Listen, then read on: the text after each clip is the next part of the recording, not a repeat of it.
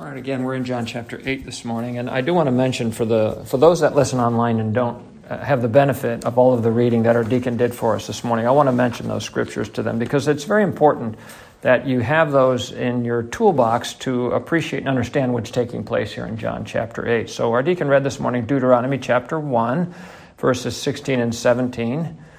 Deuteronomy 16, verses 18 through 22, and then chapter 17, verses 1 through 13.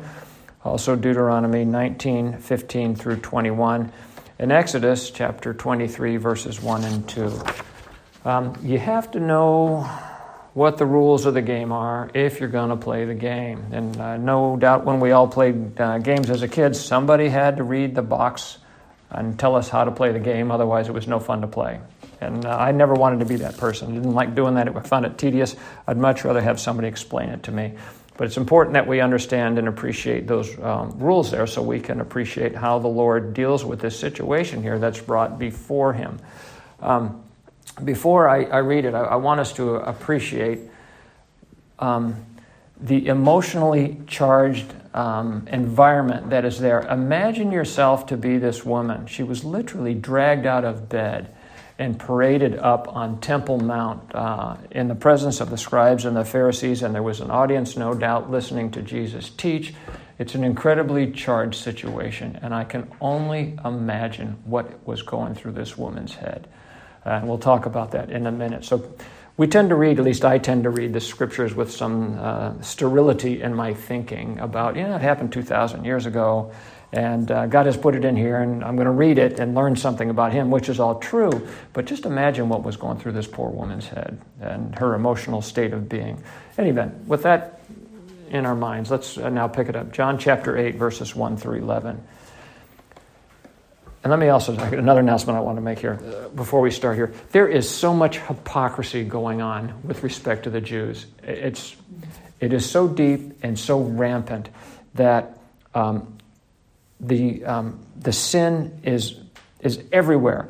Now, last week we had talked about the Feast of Tabernacles. Deuteronomy chapter 23 says in two places that that's a seven day feast. It's a seven day feast. It says that here in verse um, 37 In the last day, that great day of the feast, Jesus stood up and cried. And he, he said something. We talked about that last week. The eighth day is a Sabbath day. And I mentioned that in passing last week, and I didn't build much on it, other than that, what a graceful thing it is that God would give you a Sabbath day at the end of that. So maybe you could think about um, the reason the Lord had set that whole feast up to begin with. When the feast is over here, it says in verse 53 that every man went unto his own house. And then we pick up verse 1 in John chapter 8 where it says, Jesus went unto the Mount of Olives. Why do you suppose he went there and everybody else went home? Well, you recall uh, a Sabbath day is a day when people are prohibited from traveling more than a certain distance. So I'm of a mind that the last day of the feast is the seventh day because Deuteronomy 23 twice says it's a seven day feast. The eighth day is a Sabbath day. So he goes to the Mount of Olives. There's only one place in the Bible that tells you how far, in a definitive way, how far you can travel on the Sabbath day, and that's from Jerusalem to the Mount of Olives. So Jesus, if that was a Sabbath day, he's the only one who complied with the law. Everybody else is a hypocrite. They're doing work on the Sabbath day. He is not a hypocrite, and they had accused him of violating the Sabbath when he healed that individual. So I'm just I'm sharing that this with you. Also, when the Lord came down from the Mount of Olives into the temple um, and then cleansed it, that was a Sabbath day also. So they were buying and selling in the temple on the Sabbath day. Again, utter hypocrisy rampant everywhere at every level in their culture. With that in mind, now let's read John chapter 8. Jesus went unto the Mount of Olives, and early in the morning he came again into the temple, and all the people came unto him, and he sat down and taught them. And the scribes and Pharisees brought unto him a woman taken in adultery. And when they had set her in the midst, they said unto him, Master, this woman was taken in adultery, in the very act. Now Moses in the law commanded us that such should be stoned. But what sayest thou? This they said, tempting him, that they might have to accuse him. But Jesus stooped down and with his finger wrote on the ground, as though he heard them not. So when they continued asking him, he lifted up himself and said unto them, He that is without sin among you, let him first cast a stone at her. And again he stooped down and wrote on the ground. And they which heard it, being convicted by their own conscience, went out one by one, beginning with the eldest, even unto the last. And Jesus was left alone, and the woman standing in the midst. When Jesus had lifted himself up, and saw none but the woman, he said unto her, Woman, where are those thine accusers? Hath no man condemned thee? She said, No man, Lord.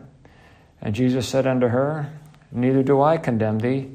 Go and sin no more. Our Heavenly Father, we pray that Thou would open up this portion of Scriptures unto us that we might see that Thou art the righteous judge. In Christ's name we pray. Amen. Um, I think most people are familiar with this section of Scripture here in John chapter 8 with respect to the adulterous woman being brought before Jesus. People like to, I think, import meaning into the Scriptures, and uh, this particular section, I think, has been misunderstood and misinterpreted by lots and lots of people. As a matter of fact, over all the years I've studied this, and I preached on this first back in 2011 and then again, actually before that, 2008. So I've, I've been studying it for a very long time. I have only read one other individual who interpreted, I think, correctly. Um, people take John chapter 3, 16, and they want to stretch that, stretch their misunderstanding of John 3.16 over the whole of the Bible, thinking that Jesus loves everybody, and that's not what John 3.16 says. So John 3.16 they like. They like, For God so loved the world that he gave his only begotten Son, that whosoever believeth in him should not perish, but have everlasting life. So they understand what that says in terms of God so loved the world, thinking that he loves the world, rather than in this manner he loved the world, he loved the elect, that he died for them. Verse 17 they like that verse, for God sent not his Son into the world to condemn the world, but that the world through him might be saved. They like that. They don't like verse 18. He that believeth on him is not condemned, but he that believeth not is condemned already, because he hath not believed in the name of the only begotten Son of God. God doesn't need to come, at least on the first visit, and condemn anybody, because they're condemned already. That's what that scripture says. If you don't believe, you are condemned already. People don't like that verse. They don't like verse 36 of John chapter 3. He that believeth on the Son hath everlasting life. That's good. And he that believeth not the Son shall not see life, but the wrath of God abideth on him. They're condemned already. God's wrath is on them because they do not believe. People don't like that verse. So we can appreciate here in John chapter 8, with respect to Jesus' ministry, that up to this point it's been pretty popular. He's healed people, he's taught with authority, He's fed thousands, he's done miracles. As a matter of fact, his ministry was so popular that we had read in John chapter 6, verse 15, that people would take him by force and make him a king. They really liked the things that he was doing because it was all about feeding, it was all about the things that they were receiving in the flesh, and that's always very popular with the people. I notice our governor is presently um, um, politicking or campaigning and uh, talking about all the wonderful things in terms of the giveaways that he's giving to the state. You know, free uh, pre-K through 12, all that's all going to be free. He's giving businesses money, and he's sending checks out to people because that appeals to people. And so it appealed to the people here. The Lord was not doing that for that reason, of course, but that's what found its way into people's heart was what they would receive in the flesh. That's always popular with people. So people think that Jesus loves everybody. And so they also like to go and take what we read about in Mark chapter 2 and import that also here into John chapter 8. In Mark chapter 2, that's an occasion when we read that the Lord first preaches the word. It says that in John Mark chapter 2 around verse 3 that Jesus preaches to then preaches the word. And then we read in verse 5 when Jesus saw their faith, he said unto the sick of the palsy, Son, thy sins be forgiven thee. And they take that and they bring that in here where the word sin, in terms of forgiveness, he never said, I forgive you of your sins. Never said that. There's no mention of faith anywhere in here. So we don't want to bring that, what we read there, and bring it into here. This is a very different scene, very different circumstances. He never says, I forgive you. He says, I don't condemn you. Doesn't need to. If she doesn't believe in the Lord, she's condemned already. We already read that. So this is a very different scene. Now, though Jesus is popular uh, with the people in many ways, we see that as we move further in John here, that the antagonism grows. The antagonism between Jesus and the scribes and the Pharisees grows. And we can read about that in terms of the language that's taking place here. And the people are divided over him, they don't know what to think about him. Um, one thing we can appreciate is that they do not know the law. They do not know the law. They misapply the law um, throughout the scriptures, but we're going to see that they misapply here. They do not keep the law. Jesus told them that in John 7 19. You do not keep the law. And one of the things he says in John chapter 7, verse 24 is, he says, Judge not according to the appearance, but judge righteous judgment. So the gauntlet's been thrown down here, and that's what they're going to do. They're going to try to um, trip him up so that they might have something to accuse him of. Now, the law is rather quite encompassing. You can just think to yourself, well, it's just the Ten Commandments, and if I keep those, well, I'm doing okay. Or you can think, well, it's everything that's in the Pentateuch, the first five books of the Bible. Or you can expand that to think, well, it's everything that is in the Bible. And actually, it's everything that's in the Bible in terms of what God uses to convict a man. We know that the Gentiles, by nature, do the things that are contained in the law, showing that they're a law unto themselves. God has, writ- God has written these things on everybody's heart. So think of the law in the broadest of, of context. Whatsoever is not of faith is sin. All unrighteousness is sin. So that should be something that we include in that too. In Zechariah chapter 7, verse 10, the Lord admonishes the people. He says, Let none of you imagine evil against your brother in your heart. That's something that I think affects everybody. Certainly here, because the people are trying to trip Jesus up. And we know that because it says it right in the scripture there that, that they are testing him, tempting him. So, um, the common view that we read here is that Jesus answers in a very clever way, and he trips them all up, and he delivers her from the bad man, and he lets her go free. Now, Nobody disputes the fact that she's been caught in adultery in the very act. Nobody disputes that. So the fact that he trips everybody up, he's very clever what he says, um, and flips everything on its head. We can all go home and feel very good about Jesus, and we can all think to ourselves, well, I've got nothing to worry about because if Jesus lets her go, he will let me go too. And adultery in the heart is certainly not as bad as that. Bad as that. And I have never met a man that has not committed adultery in his heart. The Lord even talks about that. You're committed in your heart. Uh, you know, you've, you've committed adultery. And so people use other people by which standard they measure themselves. And they think, well, I haven't done anything that's so bad. So if he lets her go, she was caught in the very act, certainly he's going to let me go. And I would ask you this question if breaking the seventh commandment doesn't get God's attention or condemnation, then what will? Obviously, we don't need the cross. She didn't need the cross. Apparently, Jesus let her go, didn't condemn her. So let's take a step back here and look at this big picture here and see what's taking place here. What we have is a very interesting legal drama taking place here, far better than anything you'd see on Perry Mason here. We have a defendant we have plaintiffs, we have the accusers, we have the judge, and in the Bible, the judge is also the jury. Our, our legal system is slightly different than what you see in the scriptures. Our jurists are the ones who pass judgment. The judge is the one who simply makes sure everybody follows the rules. But in God's economy, the judge is the one that makes, makes sure the rules are followed, and he's the one who also passes judgment. So we have a defendant, we have an accused, the accusers, the plaintiffs, we have a judge, and we also have the audience. In every courtroom, you got people sitting in the background. So we have a lot of people in the audience there and right here. So the question is how is this going to play itself out? What is it going to teach us about God? What's it going to teach us about the law?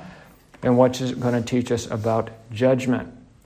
2 Timothy 3:16 says all scripture is given by inspiration of God and is profitable for doctrine, for reproof, for correction, for instruction in righteousness. So, what's this going to teach us about righteousness? And let me share this with you. The more you know the law, the more you know about Christ. He's the fulfillment of the law. So, again, looking at this courtroom drama, how does this apply to you and me? And which one of the players are you? Are you a defendant? Are you like the adulterous woman? Are you an accuser, like the scribes and the Pharisees? like the law or like religious people might be? Are you like the judge? Or are you just somebody in the audience that just is interested in seeing how this is going to play out because you're not really affected by it one way or another? But as is true in all points in Scripture, there's always more in view here. So let's expand the picture a little bit bigger because adultery is also a form of, let me reverse that, idolatry is a form of adultery. Spiritual adultery is what is in view here in terms of our identification because you are betrothed to the bride of Christ. You are the bride of Christ, betrothed to Christ. Now, the seventh commandment, the seventh commandment says, Thou shalt not commit adultery. Jesus teaches that that is not only physical adultery, like she's been caught in the very act of, but it's also adultery you might commit in your heart. To look after a woman, to lust after her, is to commit adultery. He teaches that. There's also spiritual adultery. So there's three levels of adultery here. And those are all related to, particularly the last one is related to the first commandment. Thou shalt have no other gods before me. That's the first commandment. Thou shalt love the Lord thy God with all thy heart, soul, strength, and mind. Remember when the uh, people asked him, What's the most important commandment? That's the most important one. Now, our deacon read for us in Deuteronomy chapter 17. And so I'm going to take a look at some of those verses that are in there. Again, in Deuteronomy 17, verses 2 through 5. Deuteronomy 17, 2 through 5. If there be found among you within any of thy gates, which the Lord thy God giveth thee, man or woman, it's interesting that he's going to include both here, man or woman, and hath wrought wickedness in the sight of the Lord thy God in transgressing his covenant, and hath gone and served other gods and worshipped them. What are they doing? They're committing idolatry. They're serving other gods. Verse 4 And be told thee, and thou hast heard it, and inquired in diligently, and behold, it be true, and the thing be certain, that such abomination is wrought in Israel, then thou shalt bring forth that man or that woman which have committed that wicked thing unto thy gates, even that man or that woman, and they shall stone them with stones till they die. It's interesting they don't just speak use the term man in a generic context, which the scripture does in many places. It includes man and woman in here. So you get this idea that the um, of a man and a woman can both engage in a um, adulterous act here. Now, in Jeremiah chapter 3, which he did not read, and I'm going to read that for you. Jeremiah chapter 3, verses 6 and 9, the Lord is going to make a very direct connection between idolatry and idol- um, adultery. It's not a coincidence, that these worms riding with each other. In Jeremiah chapter 3, verses 6 through 9. The Lord said also unto me in the days of Josiah the king, Hast thou seen that which backsliding Israel hath done? She has gone up upon every high tree and under every green tree, and there hath played the harlot. And I said unto her, after she had done all these things, Turn thou unto me. But she returned not, and her treacherous sister Judah saw it. And I saw, when for all the causes whereby backsliding Israel committed adultery, I had put her away and given her a bill of divorce. Yet her treacherous sister Judah feared not, but went and played the harlot also. And it came to pass through the lightness of her whoredom that she defiled the land and committed adultery with stones and with stocks, to which I would add stocks and bonds and ETFs in our 401k and IRAs and, and Porsches and Ferraris and any other set of toys. Everybody has their toys and idols and things that they look to. Everybody does. Everybody is guilty of this. Um, and we read in Romans, again, a parallel that the Lord sets forth here with idolatry and adultery. In Romans chapter 2, verses 21 and 22. Speaking of hypocrisy, of course, here is the broader context. Romans chapter 2, verses 21 and 22. Thou therefore, which teachest another, teachest thou not thyself? Thou that preachest a man should not steal, dost thou steal? This would be in the context of stealing God's glory. Again, a violation of the first commandment. Verse 22 Thou that sayest a man should not commit adultery, dost thou commit adultery? Thou that, thou that abhorrest idols, dost thou commit sacrilege. So there is a parallel verse there, much like you find in the Proverbs, in this case, between adultery and idolatry. They are related to each other, and again, they're both a violation of the first commandment about thou shalt have no other gods before me. So this is true not only of the Jews in the law, Mosaic law, but also of Gentiles also. God has actually written the Ten Commandments on the heart of every man that they should have no other gods before me. It's guilty of those out in the world, and it's guilty of those in the church uh, as well. When you commit adultery, what you do is you have an intimate relationship with somebody other than the one to whom you are either married to or betrothed to either married to or betrothed to. Now, in James chapter 4, verse 4, the Lord kind of hits us all on the head with this. In James 4, verse 4, we know that the Bible is written to believers because we read in 1 Corinthians chapter 2 that the only person who could understand it is a believer with the benefit of the Holy Ghost. So we can appreciate why the Lord would address us in this manner. In James 4 4, he says, Ye adulterers and adulteresses male and female, ye adulterers and adulteresses, know ye not that the friendship of the world is enmity with God? Whosoever therefore will be a friend of the world is the enemy of God. You're committing adultery if you're a friend of the world. You're chasing after the foolish things of this world. You have other gods between you and, and God Almighty. In Matthew chapter 10, verse 37, along the same lines, the Lord says, he that loveth father or mother more than me is not worthy of me. He that loveth son or daughter more than me is not worthy of me. That's Matthew 10 37. So you can have idols that are people. You don't just have to be in love with a Ferrari, you can be in love with a sports figure. You can be in love with your spouse or your child. You can idolize them, you can have them um, in higher esteem than you have uh, the Lord our God. So to have anything in our, your heart between you and God is to commit adultery, it's to have other gods between you, for which the law will condemn you. So now let's go back to our, our legal scene here. We have an audience. Again, we have the defendant, the adulterous woman, and we have the judge. I would suggest to you that there's nobody in the audience. Everybody is a defendant in this case. Everybody's a defendant in this case. Recall back in Deuteronomy, we had read that you'll be stoned for idolatry. You're condemned. So, what does the law do?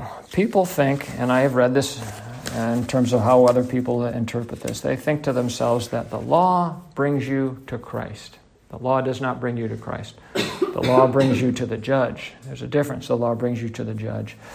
In 2 Corinthians chapter 3, verses 5 through 9. And when you read through that, you will read that the letter killeth, speaking of the law, the letter killeth. It is a ministration of death. It is a ministration of condemnation. Those are God's words. The letter killeth. It's a ministration of death. It's a ministration of condemnation. So again, if the law brings you to Christ, if that was true then, the letter maketh alive. The letter, the law would be administration of life and it would be administration of commendation and not condemnation. Obviously, all of those things are false. If it's true, then every Jew under the Mosaic law would have been brought to Christ and would live. But that's not how this works itself out. If you go to Galatians chapter 3, and this is where the misunderstanding comes from in Galatians chapter 3, because there's some words that are in italics, and uh, those words should not be there. They are not in the Greek. So in Galatians chapter 3, uh, if you read verses 19 all the way down through uh, section uh, portions of chapter 4, it's all about Christ coming to you and not about the law bringing you to Christ here.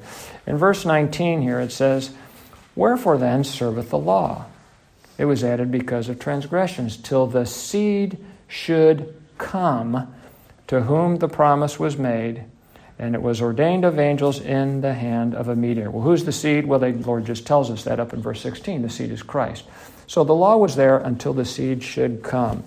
In verse 21, it says, Is the law then against the promise of God? God forbid. For if there had been a law which could have given life, verily righteousness should have been by the law. But the law doesn't bring life, it brings condemnation.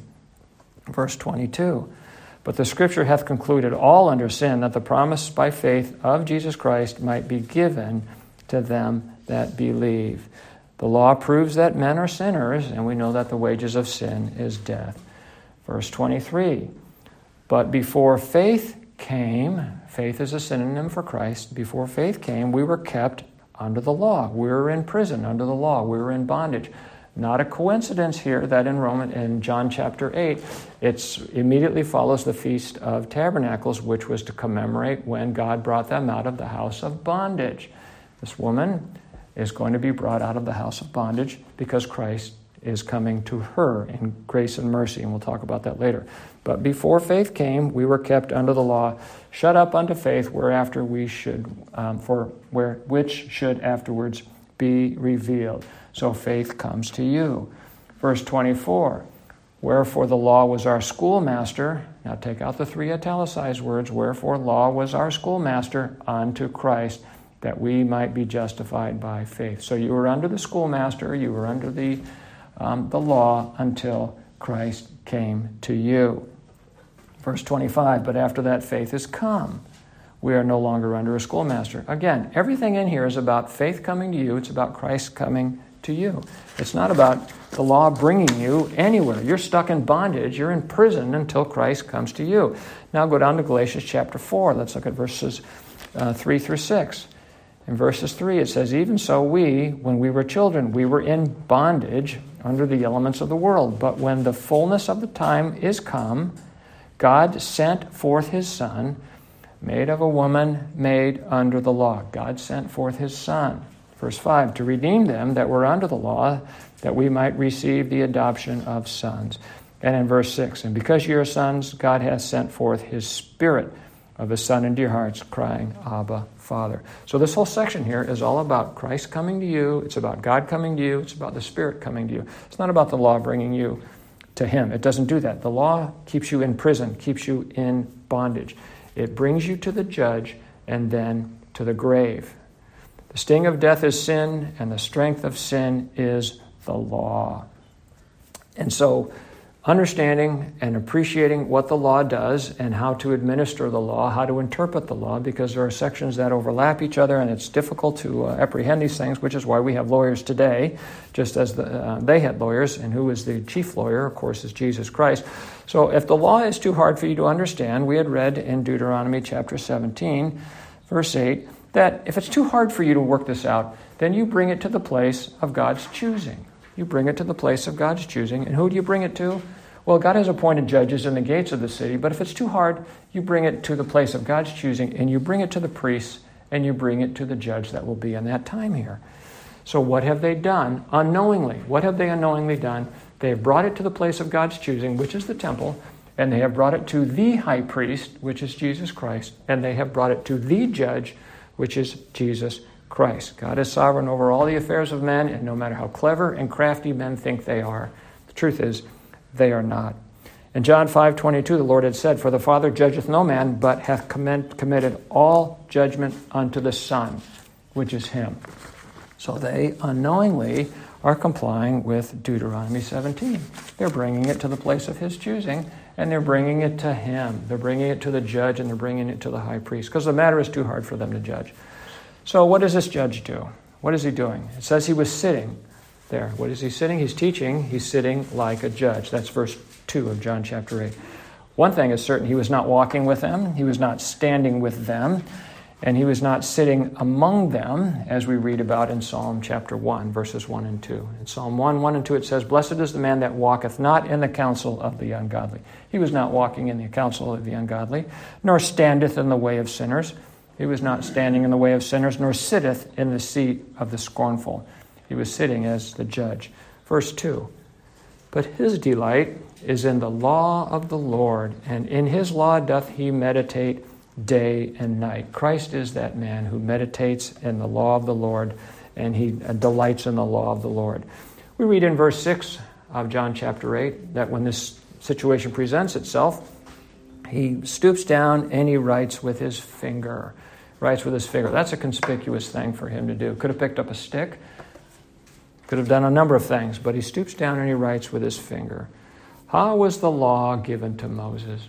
It was given by the finger of God. He wrote on a rock the law of God. That happens in two places in Scripture. We know that law was given twice. I'm talking about two different situations. One is when the law was given, God gave it to Moses twice.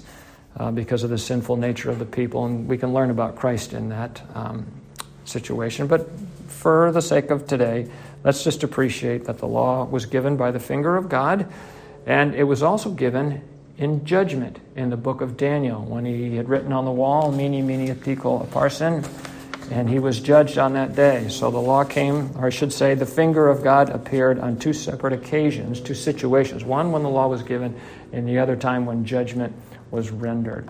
So keep in mind that Jesus is the Almighty. Last week, in a different context, I'd mentioned Isaiah 33 22. Isaiah 30 22 says that the Lord is our judge, the Lord is our lawgiver, the Lord is our king. Jesus, of course, is the King of kings. He will judge, he's already said that, and he is indeed the lawgiver. So it says down, he stoops down and he's writing as though he heard them not. Now, those words are in italics, but there is a Greek word. They should not be in italics. And the, uh, there is a Greek word there that says, means that, that he did something with the idea that he didn't hear them, nor did he see them. So let's ask this question Do you think the Lord needs to hear any of these accusations against this woman? The answer is no. He doesn't need to hear any of those things. What do we read about him in Hebrews chapter 4, verses 12 through 13? in Hebrews 4 12 through 13 it says, For the word of God is quick and powerful and sharper than any two edged sword.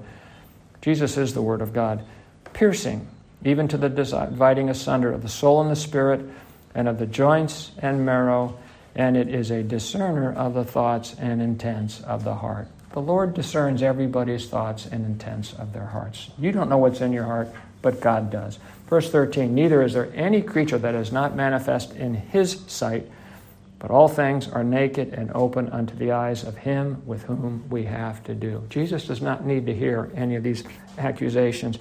He knows what is in the heart of all men. He knows this woman is an adulteress, literally and spiritually. He knows that. He knows what the law says. He is the lawgiver. Interestingly enough, in Isaiah chapter 11, verse 3, in Isaiah 11, verse 3, it says of Christ, speaking of Christ, it says, He shall not judge after the sight of his eyes, neither reprove after the hearing of his ears. Verse 4, but with righteousness shall he judge. I love it when I see Jesus fulfill Scripture, indicating that he is, in fact, the Christ. That's exactly what he's doing there. He shall not judge after the sight of his eyes, neither reprove after the hearing of his ears, but with righteousness shall he judge. That's Isaiah 11, 3 and 4. Now, in John chapter 4, verse 24, he had said to them, Judge not according to appearance, but judge righteous judgment. That was a quote that's almost identical to what Moses said in Deuteronomy 1.16. So what you see in the New Testament, again, always comes out of the Old Testament, and this is exactly what the Lord does. It says he does it here as though he heard them not.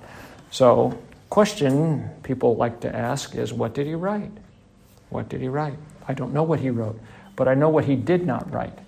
What he did not write was, people who live in glass houses should not throw stones.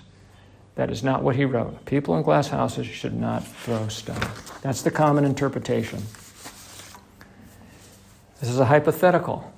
If that is what God said, if that's what Jesus said, or if that's what he meant when he did something, that he that is without sin among you, let him first cast a stone at her. If, if what he meant was people in glass houses should not throw stones, then if that's what we understand it to mean, then, then we should move forward with the understanding that unless you have no sin, then and only then can you carry out the law. Now, does that make sense to anybody here? Jesus has then just undermined the entire law because all men have sinned and come short of the glory of God. We know that Jesus, who is God, created all dominions, principalities, and powers and all of their administrations. He has created the office of the judge and the priest, and they are all sinners. That we know to be true. By whom he has told Israel, they shall be judged. And yet, by a misinterpretation of this passage, apparently they are all unqualified to judge because of their own personal sin. Therefore, the law is a travesty and the wages of sin is not death. The adulterous woman rightfully goes free, as should all sinners, because nobody here can judge you. Now, isn't Jesus clever when he said that he said? In one statement, he throws the entire law and its application of 1,500 years right on its head. And yet we know that on the Day of Atonement, that the high priest is to first confess his sins before he goes into the um, um, tabernacle. He first confesses his sins, and then he confesses the sins of the nation. So we know that the fact that everybody is a sinner is already baked into the law, and that everybody should understand that and appreciate that, and yet they're still qualified to carry out the law.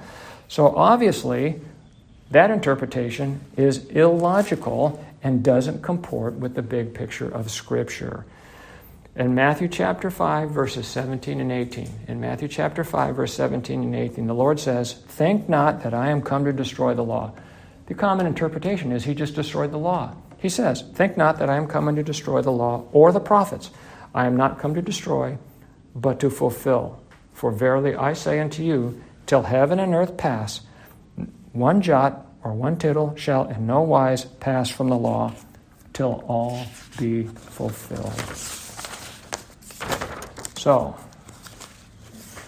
if that interpretation is true, sinners can't judge. And Jesus is either a liar or a fool, or he fears man, which the, uh, we read in Deuteronomy, you're not to do that, or he fears man, and he has found a very clever way, both around the Mosaic law and around the Roman law, from which, the law, which prohibited the Jews from carrying out capital punishment. And simply, he has found a way to remain popular with the people, and he is the consummate politician. That's your only other choice. Either he followed the law or he didn't. If he didn't, he's a sinner and he's a liar and he's a fraud.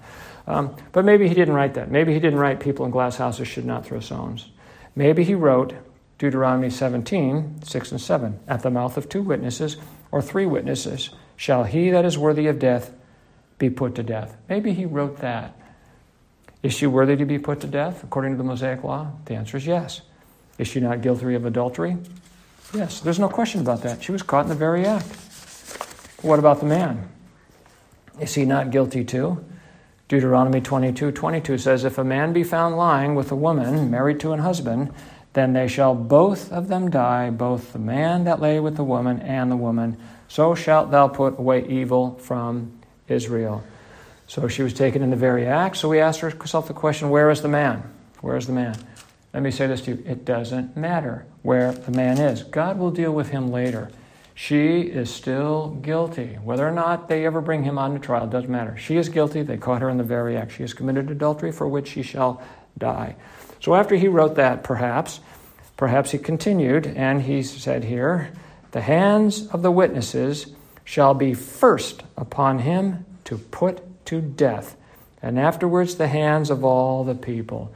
In other words, if you were a witness to this, if you caught her in the very act, you're to throw the first stone, then everybody else. So there's nobody in the audience here. You're, you're going to be you're, you're involved in this one way or another.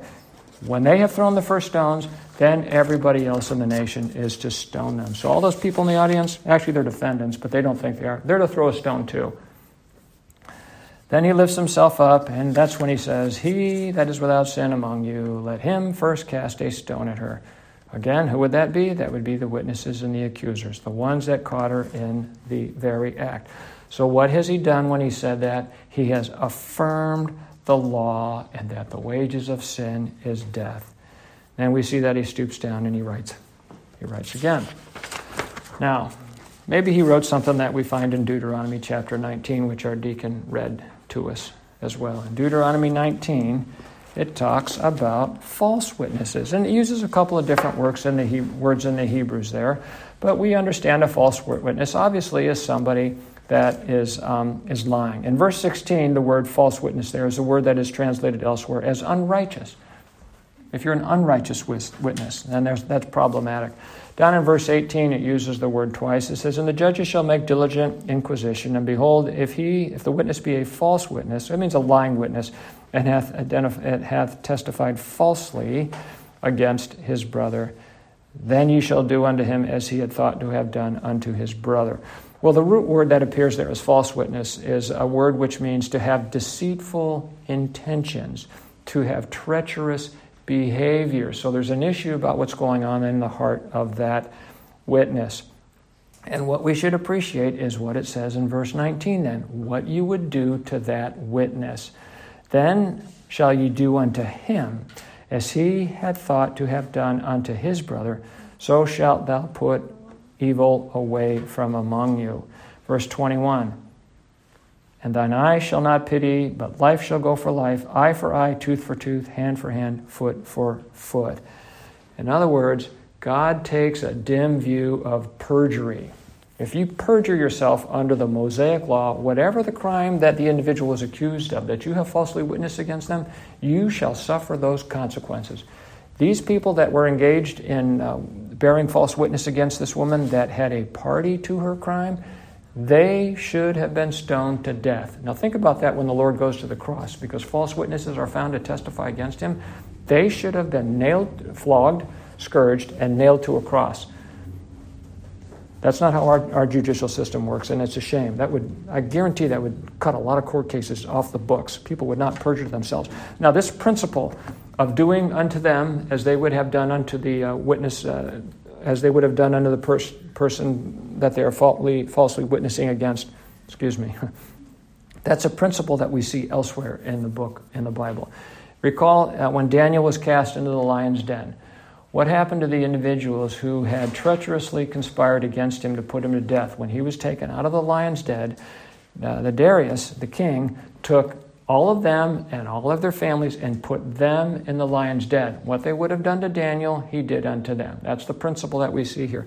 We also see it in the book of Esther, not only um, with respect to Haman, who was going to hang Mordecai, he was actually hung on his own gallows but with respect to all the Jewish people as well. They were given weapons to defend themselves, and I think they were given them a head start to go after the people that would have um, tried to kill them. So that principle carries itself throughout the Bible. Now, back to this idea of a false witness so that we can appreciate its broader context here. Uh, we see that word um, false witness as translated as unrighteous witness in other places. In Exodus 23 1, it says, Put not thine hand with the wicked to be an unrighteous witness. That word first finds its use, or I should say, another place it finds its use in Genesis chapter 16, verse 5, with respect to Sarah and her husband Abram. Now, you remember when they were waiting to have a child and they didn't have one? Whose idea was it that Abram should lie with Hagar? Whose idea was that? That was his wife, Sarah's. In Genesis 16:5 it says, "And Sarah said unto Abram, My wrong, that's that word unrighteousness or false witness, my wrong be upon thee. I have given my maid unto thy bosom. So, Abraham and Hagar, they are guilty of adultery. But Sarah cannot bear witness against them because it was her idea. She was party to that sin. She's as guilty of the sin as they are. So, in like manner, these scribes and these Pharisees cannot bear witness against this woman because they undoubtedly had a hand in it. The Lord tells us that this thing was done to set him up as a means to tempt him or to, or to test him. They have something to do with her adultery. They might have seduced the woman or sent someone in particular to seduce her and to uh, lie with her. And we know this by inference because, one, the man is not present, and two, the woman, as I said, was brought with the intent to test Jesus and to accuse him. That's verse 6. And we also know how this works itself out. They all leave convicted by their own conscience. Not by the Holy Ghost, we know, but they're convicted by their own conscience. So we can appreciate that the Lord has said something in the law that they know to be true because they go out from the eldest to the youngest. The eldest ones would be more likely to know the law. So, again, in God's law, you cannot bear witness against someone if you are a party to the crime. Accusers are all guilty of violating the Mosaic law and they therefore should be stoned as they would have had done unto her. So we see that Jesus upholds and affirms the law. He has judged justly. We know that the law is holy and the commandment holy and just and good. The law is good if a man use it lawfully, and the Lord has used it lawfully, and he has justly judged in the matter here. Every single person on that stage is guilty of violating the law. They're all guilty of spiritual adultery. And with respect to the Mosaic law, we know that all of the accusers are guilty of having a hand in the adultery of that particular woman.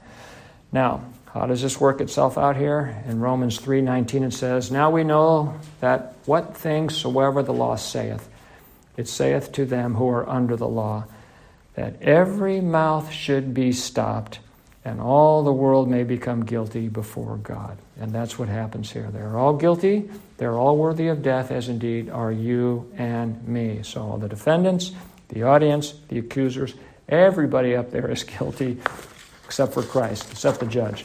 So the, the stage is really only divided between two groups Christ and everybody else. Now, the um, chief priests and the Pharisees made a rather um, uh, proud statement, an ignorant statement. They said here in verse 49, But these people who know not the law are cursed. Well, there's some truth to that. Um, it's a very self righteous statement. It, it, what it implies is if you don't know the law and all its provisions, excuse me, that if you do know the law and all its provisions, then you will keep it and you're not under the curse. But that's not true because the law says, in Galatians 3.10, it tells us that for as many as are under the works of the law are under the curse. We know that nobody can keep the law. If you're under the law, then you are cursed. But there's something else that is true about that statement that is more important about knowing the law. I had said earlier that the more you know the law, the more you know about Christ. In Matthew 23 23, the Lord speaking in Matthew 23 23 says, Woe unto you, scribes and Pharisees, hypocrites, for ye pay tithe of mint and anise and cumin, and have omitted the weightier matters of the law judgment, mercy, and faith. They've omitted those things from the law, and all of those things are in the law. The two most basic provisions of the law would be the wages of sin is death and substitution. Substitution is baked into the law. The law makes provision for substitution. All the way back in Genesis chapter 3, we see that with respect to Adam and Eve and how the Lord deals with that. We know that the Lord clothed them and so a substitution was made there, and we begin to see immediately there the gospel that Christ is in view here. And we know that in Genesis chapter 4, Abel offered, you know, the firstling of his flock, and that was pleasing unto the Lord. And from that point, from Genesis 3 all the way down, we have a substitutionary offering system. So substitution is in there. That's the part of the law that they don't know, the, part about mercy, and that it's, is its most basic provision.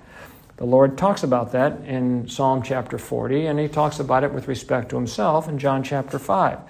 In Psalm 40, verse 6 and 7, Psalm 46 and 7, we read, Sacrifices and offerings thou didst not desire. That wasn't the point that God would receive these offerings. Burnt offerings and sin offerings hast thou not required.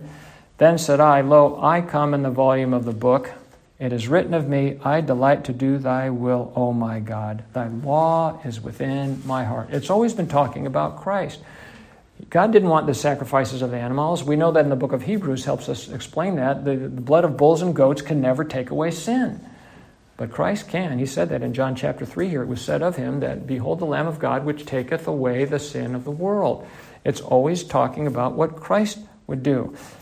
That's his delight is to do the will of God. Jesus delighted to be manifest in the flesh and to um, die for the sins of his people. In John chapter 5, 39, verse 40, I usually talk about this in the context of helping us appreciate that all scriptures testify of him, but think of him as the substitute here. Search the scripture, for in them you think ye have eternal life, and they are they which testify of me. And you would not come to me that you might have life. You would not come to me, the sinner's substitute, that you might have life. They wouldn't come to him.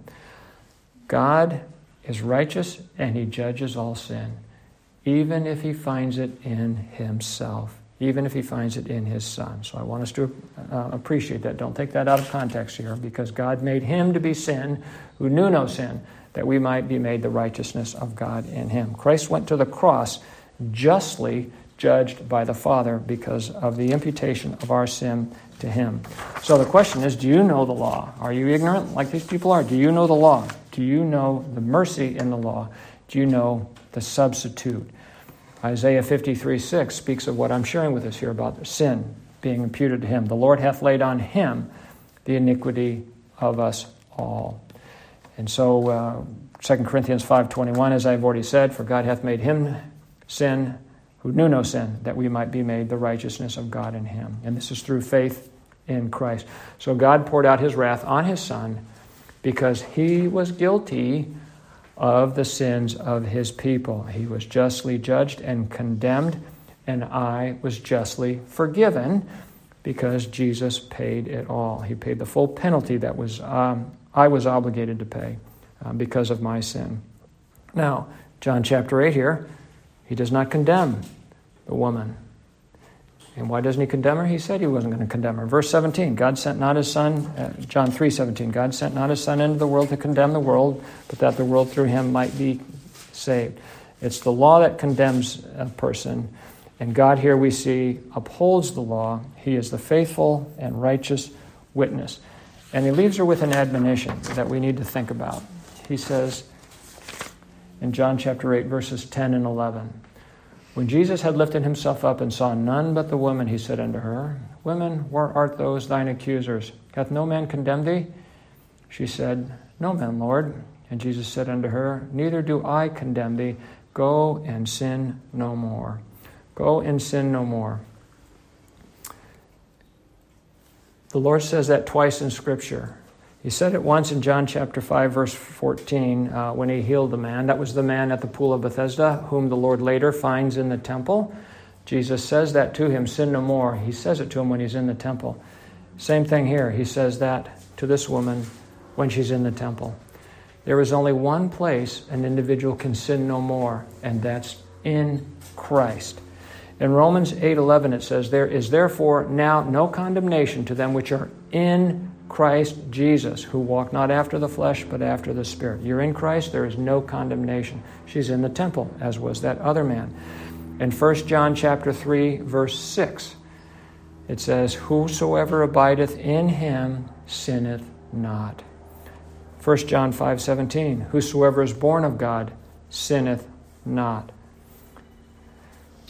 if you're in Christ, you sin no more. And so we need to appreciate again that fact that this was said twice while they were she was to people that were in the temple. It's um, for us to appreciate that to be in Christ, you sin no more. So when Jesus came on the first time, he came to be the sinner's substitute. He came to save. Jesus is the righteous judge. He upheld the law here. And Jesus will condemn as the judge the next time he comes. In Psalm 19, verse 9, and I'll finish with this, it says, The judgment of the Lord, the judgments of the Lord are true and righteous altogether. So let us all put our faith and trust in him now. Amen. Amen.